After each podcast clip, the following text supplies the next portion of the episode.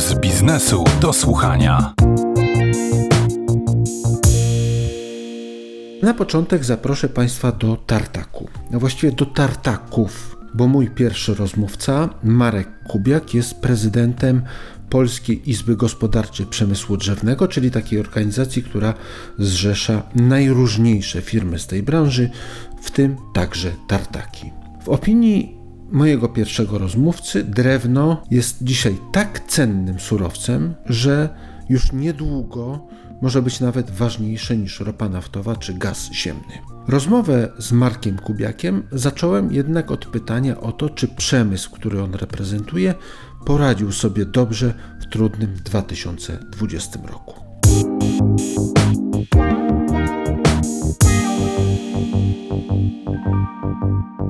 Jeżeli chodzi o okres pandemii, to praktycznie rok 2020 dla branży drzewnej, szczególnie dla branży tartacznej, programu ogrodowego i producentów palet był bardzo dobry.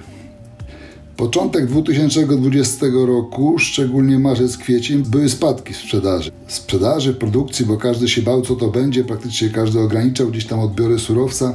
Natomiast później od czerwca był tylko wzrost. Wzrost produkcji i wzrost sprzedaży. I ten czas dobrej koniunktury utrzymuje się do chwili obecnej. Jak pan to tłumaczy? To tłumaczę tym, że nastąpiło ożywienie, wie pan, bo ludzie nie pojechali na wczasy. Tu chodzi głównie o eksport, nie? Bo w kraju to jak cię mogę, ale jeżeli chodzi o rynki eksportowe, to myśmy bardzo duży mieli potężny eksport, bo praktycznie pandemia zatrzymała ludzi w swoich domach, na działkach, zaczęli remontować coś, przebudowywać, może na jakichś tam ogródkach działkowych zaczęli coś robić, więc wymieniali płoty, ogrodzenia jakieś, remontowali domy, budowali może coś jeszcze i tak dalej. I zrobiło się olbrzymie ssanie. Również wpływ na to miało ssanie i do tej pory ma sytuacja na rynkach światowych, jeżeli chodzi o tarcice, bo w Stanach jest niesamowite ssanie gospodarcze i praktycznie bardzo dużo firm, szczególnie skandynawskich, jak i również tutaj chyba Rosja, ale również i Niemcy i Austriacy bardzo dużo drewna wysyłają w tej chwili do Stanów. No więc jeżeli ci duzi producenci wysyłają drewno statkami do Stanów, no to praktycznie się robi troszkę luźniej w Europie. Ceny zaczęły iść w górę i także w tej chwili jest ogólny boom. A lasy państwowe mówią, że zakup drewna spadł, że sprzedaż była niższa, nawet niż to, co zakontraktowali odbiorcy. To jak to należy wytłumaczyć? No to jest pewien fenomen tutaj naszych lasów, to co oni robią. Otóż naprawdę na ścianie zachodniej była też jakby nadpodaż drewna, bo też firmy ściągały prawdopodobnie z zagranicy, z Niemiec, a to był efekt tego, że jest nadwyżka surowca w Niemczech i w tych krajach południowych, właśnie Czechy, Słowacja, ze względu na występujące klęski tam kornika prawdopodobnie i różnego rodzaju innych chorób drzewostanów. Występuje nadwyżka drewna, występowała przynajmniej w roku 2020 na południu kraju. A było to spowodowane tym, że firmy z południa kraju kupowały surowiec w Czechach, w Słowacji i w Niemczech, bo tam ten surowiec jest tańszy jak u nas. I tam leśnicy mieli problemy ze sprzedażą. Natomiast tutaj, jeżeli chodzi o tam całą centralną Polskę i całą północną część Polski, w zasadzie nawet i wschodnia część Polski, to praktycznie drewna brakowało. Także z tego powodu prawdopodobnie. Ale ogólnie rzecz biorąc było niesamowite ssanie. No i co jeszcze się wydarzyło? Rzeczywiście na północy kraju zahamował się wywóz drewna do Chin. Bo północ kraju jest mocno opanowana przez wszelkiego rodzaju handlarzy, pośredników. Wywożą, ładują w kontenery i wywożą do Chin, sprzedają ten surowiec. I co się wydarzyło? Nie było kontenerów. Pandemia w Chinach, nie płyną kontenery z towarami do Europy, no to nie ma co wracać.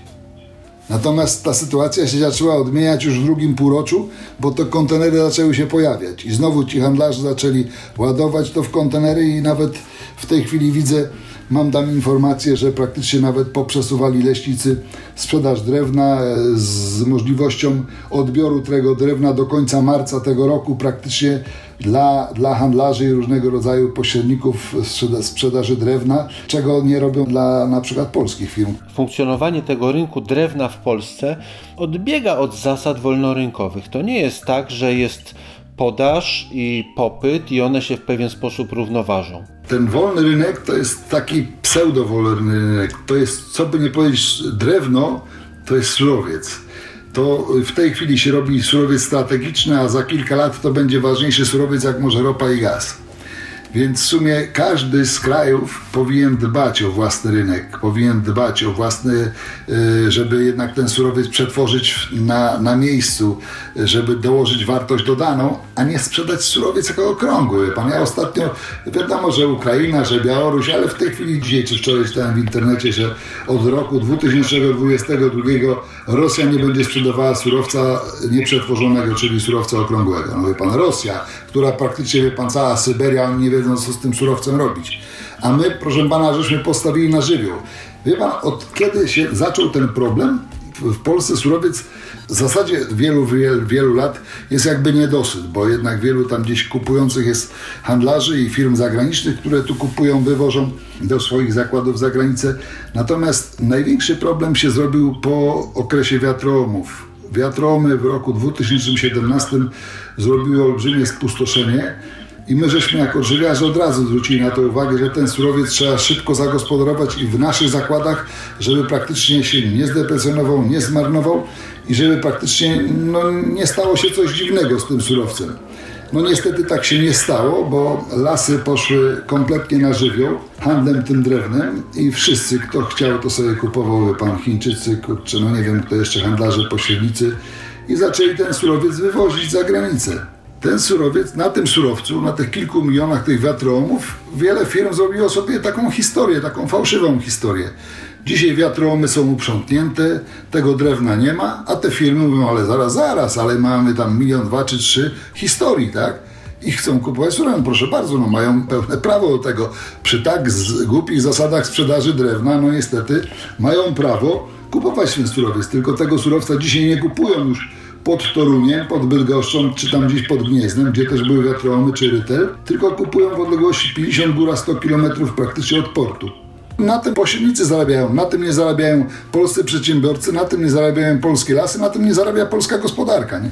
To jest czysta głupota. Państwo mówią, że ta polityka sprzedaży drewna przez Lasy Państwowe jest nie taka, jak powinna być, między innymi z tego powodu, że decyzję podejmuje właściwie jeden człowiek.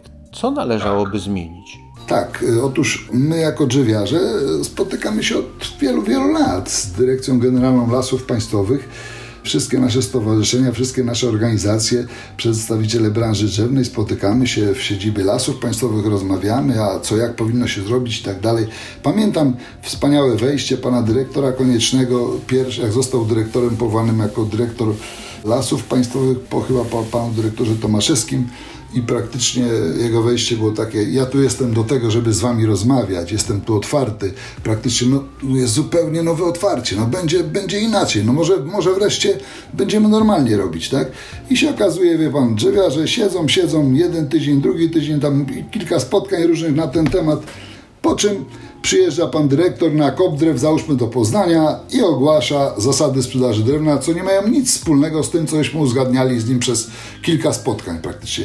I tak się stało kilkukrotnie.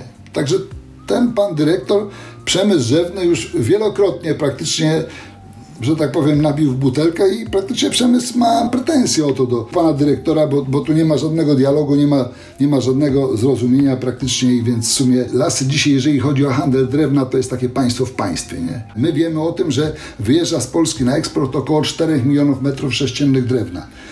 Czy to wszystko jedzie do Chin, czy w części jedzie po innych zakładach w Unii Europejskiej, tego nie wiem, ale praktycznie lasy mają te dane. 100 lat temu, jak Lasy Państwowe powstawały, to był taki pan Adam Loret, pierwszy dyrektor Lasów Państwowych. I ten człowiek mówił wtedy, należy budować przemysł, należy skończyć z wysyłką tego drewna nieprzetworzonego do Anglii, Francji, do Niemiec i tak dalej. I ten człowiek o tym wiedział 100 lat temu, tylko że dzisiejsi włodarze w Lasach Państwowych tego kompletnie nie rozumieją. A co należałoby zrobić, żeby to się zmieniło? Żeby to się zmieniło, to przede wszystkim musi być przy rozmowach, musi być obecny minister rozwoju. Czy wicepremier Gowin, czy jego przedstawiciel. Nie może to być, że to są lasy, Ministerstwo Środowiska. Ministerstwo Środowiska to są lasy. Ministerstwo Środowiska to praktycznie to jest ręka w rękę, to co leśnicy powiedzą, to Ministerstwo Środowiska przyklepie.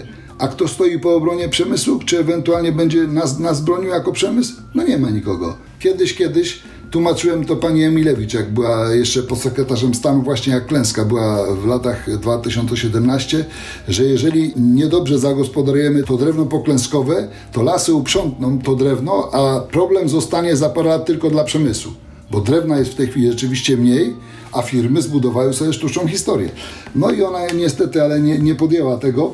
Nie podjęła, może była wtedy za słaba, a potem jak już była panią wicepremier, to praktycznie już zapomniała o przemyśle drzewnym.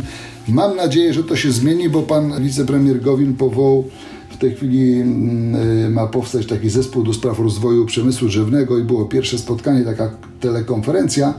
I taki zespół ma zacząć pracować i mam nadzieję również, że w tym zespole właśnie będzie przedstawiciel ministerstwa, a na pewno będzie Ministerstwa Rozwoju, który będzie jakby nadzorował i przewodniczył tym obradom, żeby nie było tak, że znowu leśnicy z drzewiarzami się spotkają, rozmawiają, a na koniec leśnicy zrobią po swojemu, praktycznie nie ma winnych. Dziękuję panu pięknie za rozmowę. Naszym gościem był pan Marek Kubiak, który jest prezydentem Polskiej Izby Gospodarczej Przemysłu Drzewnego oraz prezesem firmy Poltarex. Dziękuję bardzo. Dziękuję bardzo.